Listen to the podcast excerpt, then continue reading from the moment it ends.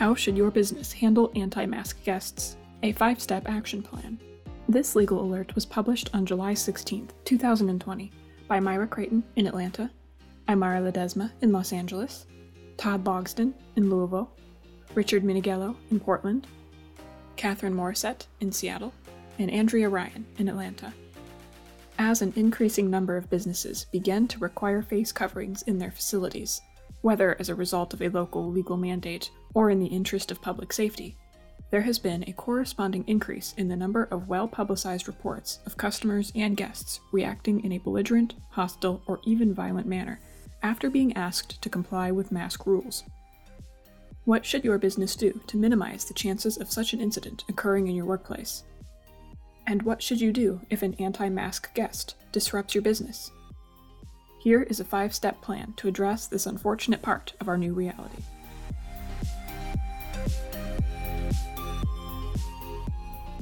Step 1 Understand that you are permitted to require employees and visitors to wear cloth face coverings or masks.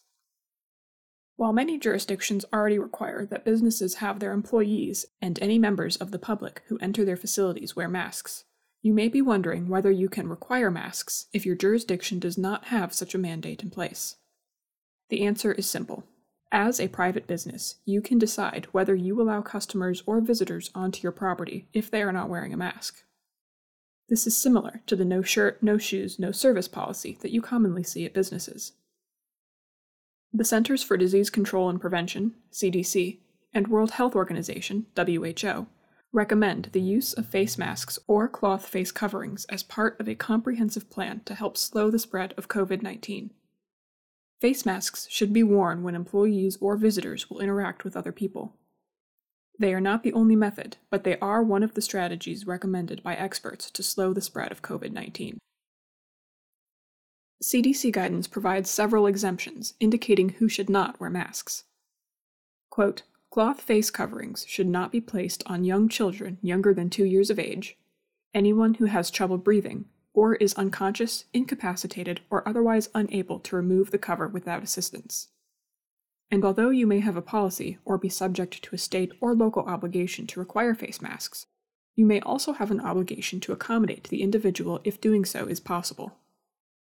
Taking a few precautions as outlined below will allow you to refuse entry to customers without masks.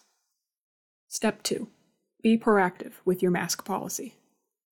Providing notice to customers, visitors, and guests of your mask requirement prior to their arrival at your business can help reduce confusion and prevent an uncomfortable situation.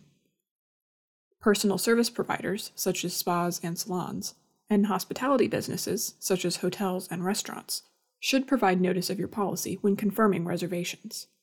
A simple message to visitors and guests is best not only confirming the reservation, but highlighting your efforts to keep them and your staff safe by sharing your social distancing and mask requirements. Posting notices on your public facing website, apps, and social media platforms to notify visitors of your policy is recommended. You can also use emails or texts as additional communication tools.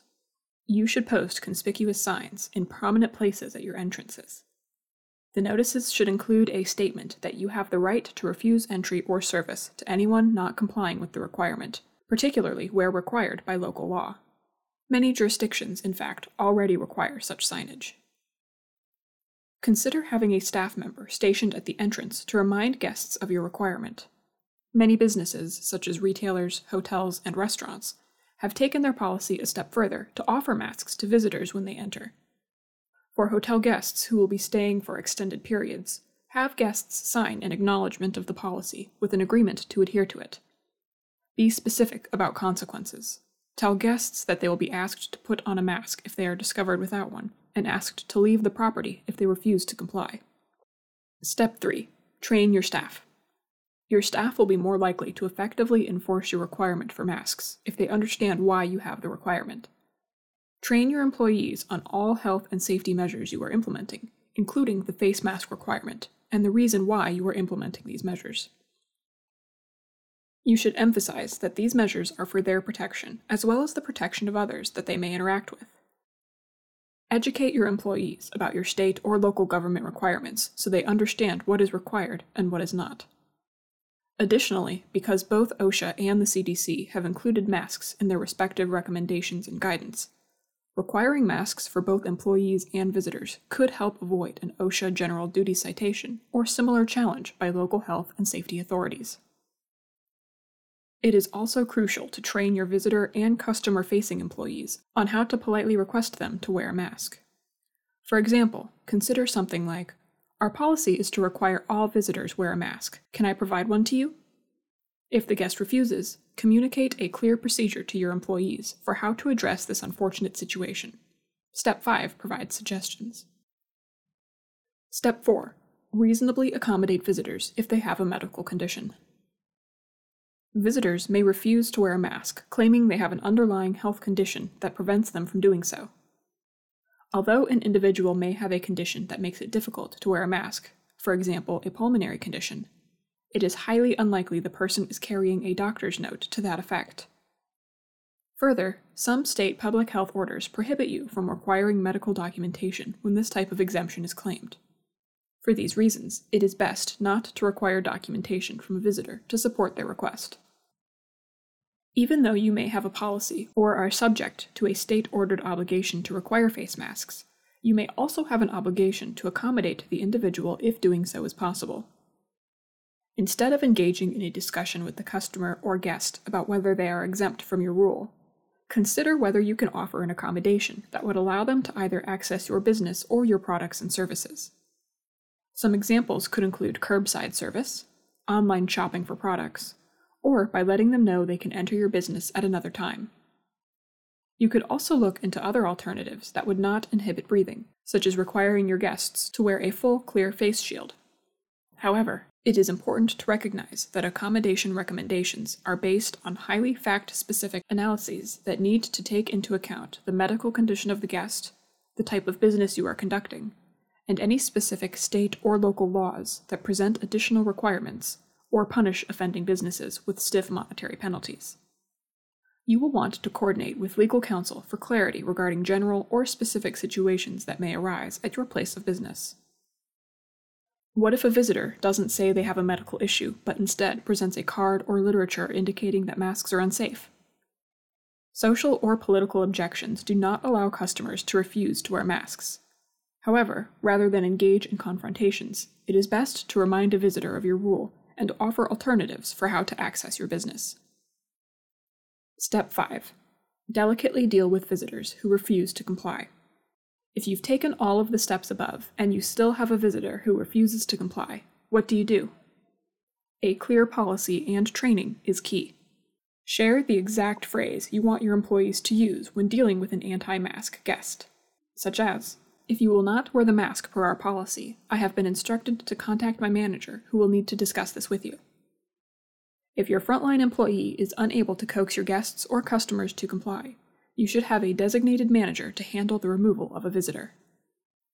Do not ask or expect a non management employee to handle removal of a non compliant guest, visitor, or customer. Instead, encourage them to immediately involve a manager. That manager will need guidance on what your business wants to do if a guest or visitor becomes belligerent. The first step in such an unfortunate situation should be for the manager to meet the guest in a private location, share your policy, and, if applicable, the local slash state ordinance or any acknowledgement the guest may have signed upon arrival or at the time of reservation. The manager should inform your visitor that they will be asked to leave if they continue to refuse to comply. If the guest does not cooperate, your manager should escort the individual to the exit and inform them that they are welcome to return if they comply with the policy or when the need for a mask is gone. Where applicable, your manager should offer to reschedule an appointment or reservation. It is always wise for your manager to avoid raising their voice and to refrain from physical contact. If the situation escalates, the manager should know to call on your own security personnel or local authorities in the same manner you would handle a trespassing situation. Regardless of how the situation concludes, your manager should immediately document the incident in objective, non emotional terms. They should be instructed to provide the documentation to key personnel, human resources, legal, etc., as soon as possible, and your business should retain the report in the event you are required to later demonstrate what happened. Conclusion Fisher Phillips will continue to monitor the rapidly developing COVID 19 situation and provide updates as appropriate. Make sure you are subscribed to Fisher Phillips Alert System to get the most up to date information. For further information, contact your Fisher Phillips attorney or any member of our post pandemic strategy group roster. You can also review our FP Beyond the Curve post pandemic back to business FAQs for employers and our FP Resource Center for employers. This legal alert provides an overview of a specific developing situation. It is not intended to be, and should not be construed as, legal advice for any particular fact situation. Thank you for listening to this Fisher Phillips Legal Alert. You can find more podcast episodes like this by searching for Fisher Phillips News on iTunes, Podbean, or wherever you listen to podcasts.